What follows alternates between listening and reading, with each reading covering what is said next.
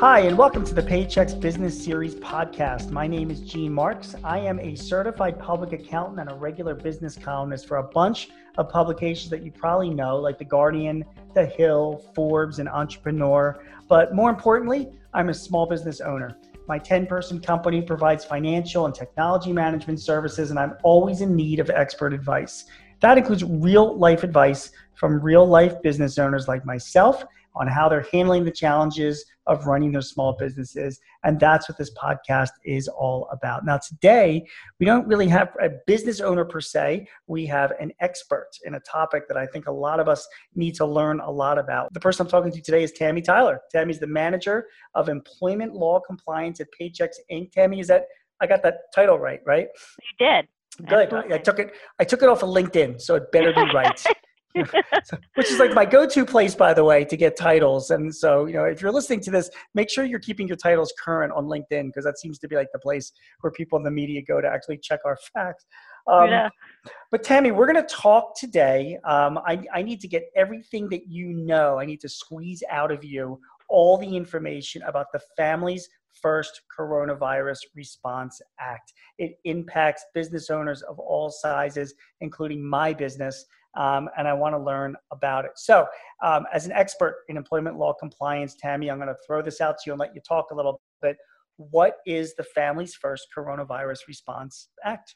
Well, it's what everybody's talking about, right? Yeah. Um, and it's actually the second of three pieces of legislation that was passed by Congress last month in response to the COVID 19 pandemic.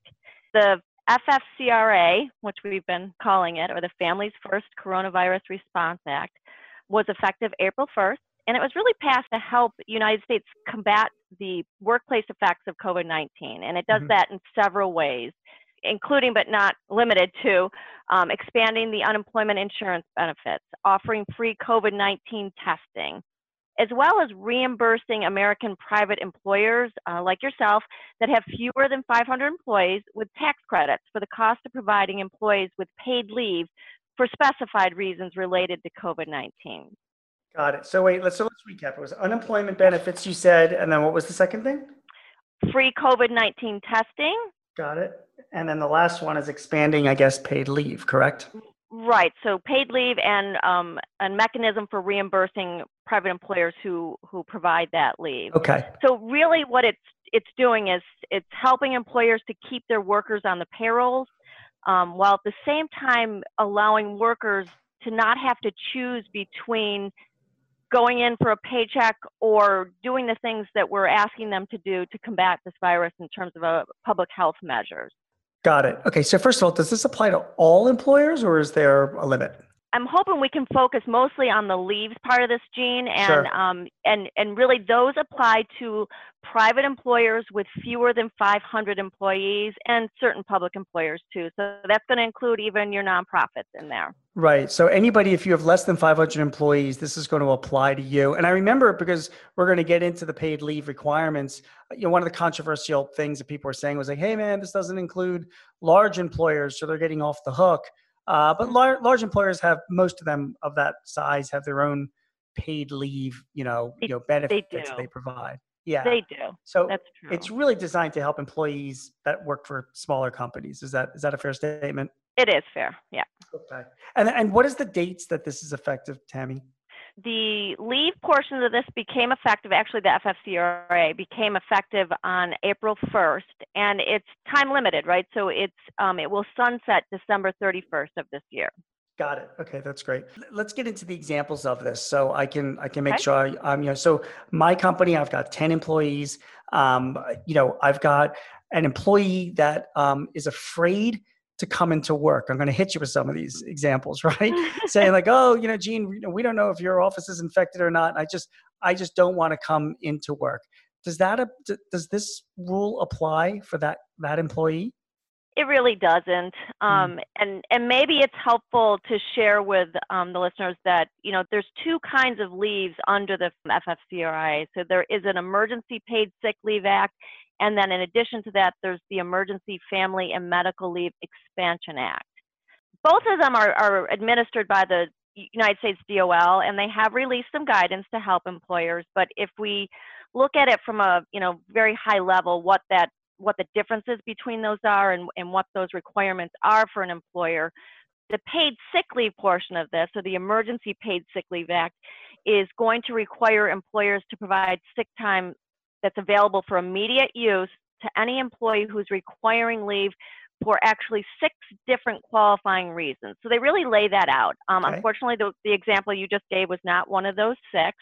Um, the six include things like where an employee might be subject to a federal, state, or local quarantine or isolation order, if they're experiencing symptoms themselves and seeking diagnosis, all the way to where the employee is needs time off because they're caring for a son or daughter and that son or daughter um, is, is, attending a school that has closed and or their um, daycare has closed due to a COVID-19 reason. This is really specifically related to COVID-19, right? Absolutely. So, yeah. So getting back to like the original, you know, example that I gave where the employee's like, Hey, I'm, I'm, I'm nervous about contracting it. Yeah. That, you know, you're trying to avoid getting affected, but you're not affected.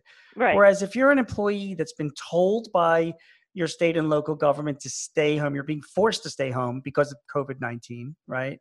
From what you said, if you've got a, a child that's in school, the schools have been closed because of the yeah. COVID 19 outbreak, that would apply as well. Obviously, if you're diagnosed positive with COVID 19, mm-hmm. You would mm-hmm. certainly mm-hmm. that you would be covered. How about other family members? Like, you know, I don't know, like, you know, your your spouse or your parents or anything like that is there does it cover that as well it depends right. um, there there is a reason under the sick leave portion of that for caring for an individual who's subject to an order um, and the the regulations and, and honestly there, there's some there's some complexity to these regulations and they do try to answer specific questions like that but um, i would say the regulations offered some clarity and some ambiguity to people who are trying to implement this. And and we're all trying to you know look to to fit our own reasons into that why we might need the time off. But i think one of the general things there is it's it's really where an employee um, there's no work for them to do in many cases um, or they fit one of these other reasons for the sick or the, the family leave. And we can talk about the little a little bit more about the family one too, because there actually is only one reason in which you would be able to take um, the expanded family leave. Okay, so um, for the for the original one though, which is like the sick leave, because you said there's two mm-hmm. parts of it, right? There's the sick leave and the family and leave. now, the expanded leave. Yep. Right. So my understanding is, is that if you're if you're sick or for any of those reasons that we just said, you can the employer is required to give paid time off at full pay for I think is it ten days? Is that is that correct? Sort of. Yep. Okay. Um, Full-time employees would be entitled up to 80 hours of paid sick leave, and then a part-time employee would be eligible for an amount that would be equal to their normally regularly scheduled hours in a two-week period. But the compensation during that time does vary um, based on the reason for for taking uh-huh. the leave, and it is um, for for three of those reasons. It's going to be the greater of either the applicable minimum wage or the employee's regular rate of pay up to a, a maximum amount per day. Okay. The other three reasons are paid at either applicable minimum wage or the greater of two thirds of their regular rate, and again with a different daily cap. Got it. And that's for the first two weeks, the first 10 days. 80 hours. 80, 80 hours, hours or the equivalent for part timer. Yep. Exactly. Got it. Okay. And then let's say it goes beyond that. How many weeks can a person take time off and what do they get? Yeah, and that again depends on the reason they're taking leave. Okay. Um, unless they're taking a leave that's covered under the expanded family leave expansion, then they're kind of done with the this federal mandate of leave. If they're taking leave for the one reason that the expanded family medical leave law allows for, which is where the employee is unable to work or telework due to the need for a leave to care for the son or daughter, again, who's because their school has closed um, and uh, or their daycare is closed. If you're taking it for that reason, you do have additional time coming to you. Those employees would be up have up to 12 weeks of time. The first two weeks are unpaid, where you could actually use your paid sick leave if you still had any available. Then you would go on to be paid under the, the provisions of the expanded family leave, and that again is two thirds of your regular rate of pay um, and a cap of $200 per day. Got it. So specific examples. So say um, I've got somebody working for me. Say that person has got you know a child at home that has been their, their schools are closed. Yep. For example. Okay. So you know he or she has to stay at home to take care of their child, right? Yeah. Um, what's the maximum amount that that person could use, and what would that cost me as the employer? again, if they had available emergency paid sick leave to use during the first 10 days, the first 80 hours, they could use that. Otherwise, it would be unpaid. After that, they could stay on the expanded family medical leave for up to 10 more weeks, and they would be paid um, the greater of the minimum wage or two thirds their regular rate of pay, up to $200 a day, aggregate of $10,000. There's there's one caveat here that I will mention, Gene, is that for an employer who's also covered under the Federal Family Medical Leave Act, the classic FMLA, um, employees who are covered there, that 12 weeks, it, it is concurrent with their other FMLA. So if they already used part of their FMLA this year, that would be cut down by that amount, their availability. Got it. Okay. All right. That's fair enough. So Tammy, so it's it's complicated to figure mm. out what to do. So do you have any recommendations like for me? Like, am I should I be talking about this with my employees and communicating this? Should I be cowering in a corner and locking my office door and hoping nobody asks about this? Um, you know, what what recommendations would you have for for an employer of a small company? Yeah, that's a good question, Gene. I mean, certainly there is impact to a small company. Maybe maybe some impact that you've never felt before. Um, we know that there's you know other paid sick leaves out there in certain jurisdictions, but if they applied to you as a really small employer, probably didn't have to give this much time, and it probably wasn't quite as complex. I do think as an employer, you need to be knowledgeable. You need to understand what's required of you. Um, and there's no reason not to communicate that with your employees. But um, it, it is important that you know what your obligations are, how much time you're supposed to give, and you know what are those qualifying reasons, what are the record keeping requirements that I have. All of that is going to be really important in terms of that second piece of, of trying to be reimbursed for those wages that you pay out. Got it. And let's talk about that reimbursement as well. And I don't know how familiar are you Al with this because this is like a tax thing. Yeah. But but there is some reimbursement is involved. You can apply for tax credits, uh, refundable tax credits that will reimburse you for for a, uh, you know good portion of the amount that you're paying. Is that correct? That is correct, and and I won't get too detailed in there because you're right. It's it's a tax side, but um, I can say that you know you're you're only going to be reimbursed up to those caps that I talked about, those daily caps. Mm-hmm. Okay, um, and it it really will be important for you to follow all the um, requirements for documentation and record keeping, and to make sure that you're only giving leave and paying for it in these qualified situation if, if you hope to be reimbursed um, at that 100% mark. All right, that's great. So okay, so Tammy, so the takeaways are this, and correct me if I'm if I'm wrong here. Okay, mm-hmm. number one is the, this expanded, you know, the Families First Coronavirus Response Act. This is expanded leave that's now being offered. It's as it says in the title, it's related to the coronavirus. So mm-hmm. you know, if an employee wants leave and they or their family have not been impacted by the coronavirus, um, they there, there's a good chance they wouldn't even be eligible for That's that right. leave. Um, if they are impacted, um, you mentioned that there there are six different ways you can be impacted, which is anything from you or your family members actually being tested positive from the coronavirus to at least uh, to to being shut in because of it or having schools closed because of it, and you need leave to to address those issues.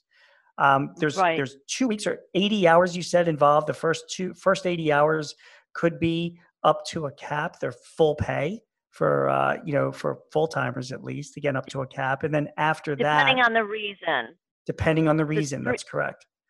Right. So you so said three are at full, two, three are at um, two thirds. But yeah. Got it. And then after that, there's still another 12 weeks, I guess, that, that they would be eligible to take um, again at, at partial pay, depending on the reason. Is that correct? Right. Only 10 of those weeks are paid. The first two weeks are unpaid of the expanded family leave. but right, the two thirds again. That that is great. And then there is some compensation you can get back from the government in the form of refundable tax credits. Um, it won't be immediate, but you should definitely talk about your accountant um, about that because you claim that I believe through payroll taxes is how that's yep. done. But that's something that you would you know you need to work out with your payroll company like Paychex or with your accountant as right. well. Uh, right. Tammy, that's great. I appreciate it. That is a lot of great information to know. If you're an employer and you're in the middle of this pandemic that we're going through right now and employees need time off, you do have some federal requirements that you have to abide for. It's under the Families First Coronavirus Response Act. Obviously, uh, you can come back to us with more questions. So thanks, um, everybody. For more information about what we discussed today and other coronavirus questions and topics, you can visit us. We have a, a special site on paychex.com uh, addressing COVID-19. It's the COVID-19 Help Center.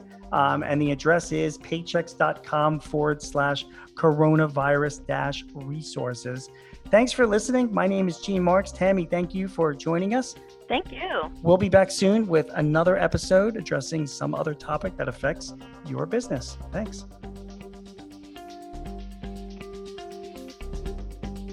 This podcast is property of Paychex Inc., 2020, all rights reserved.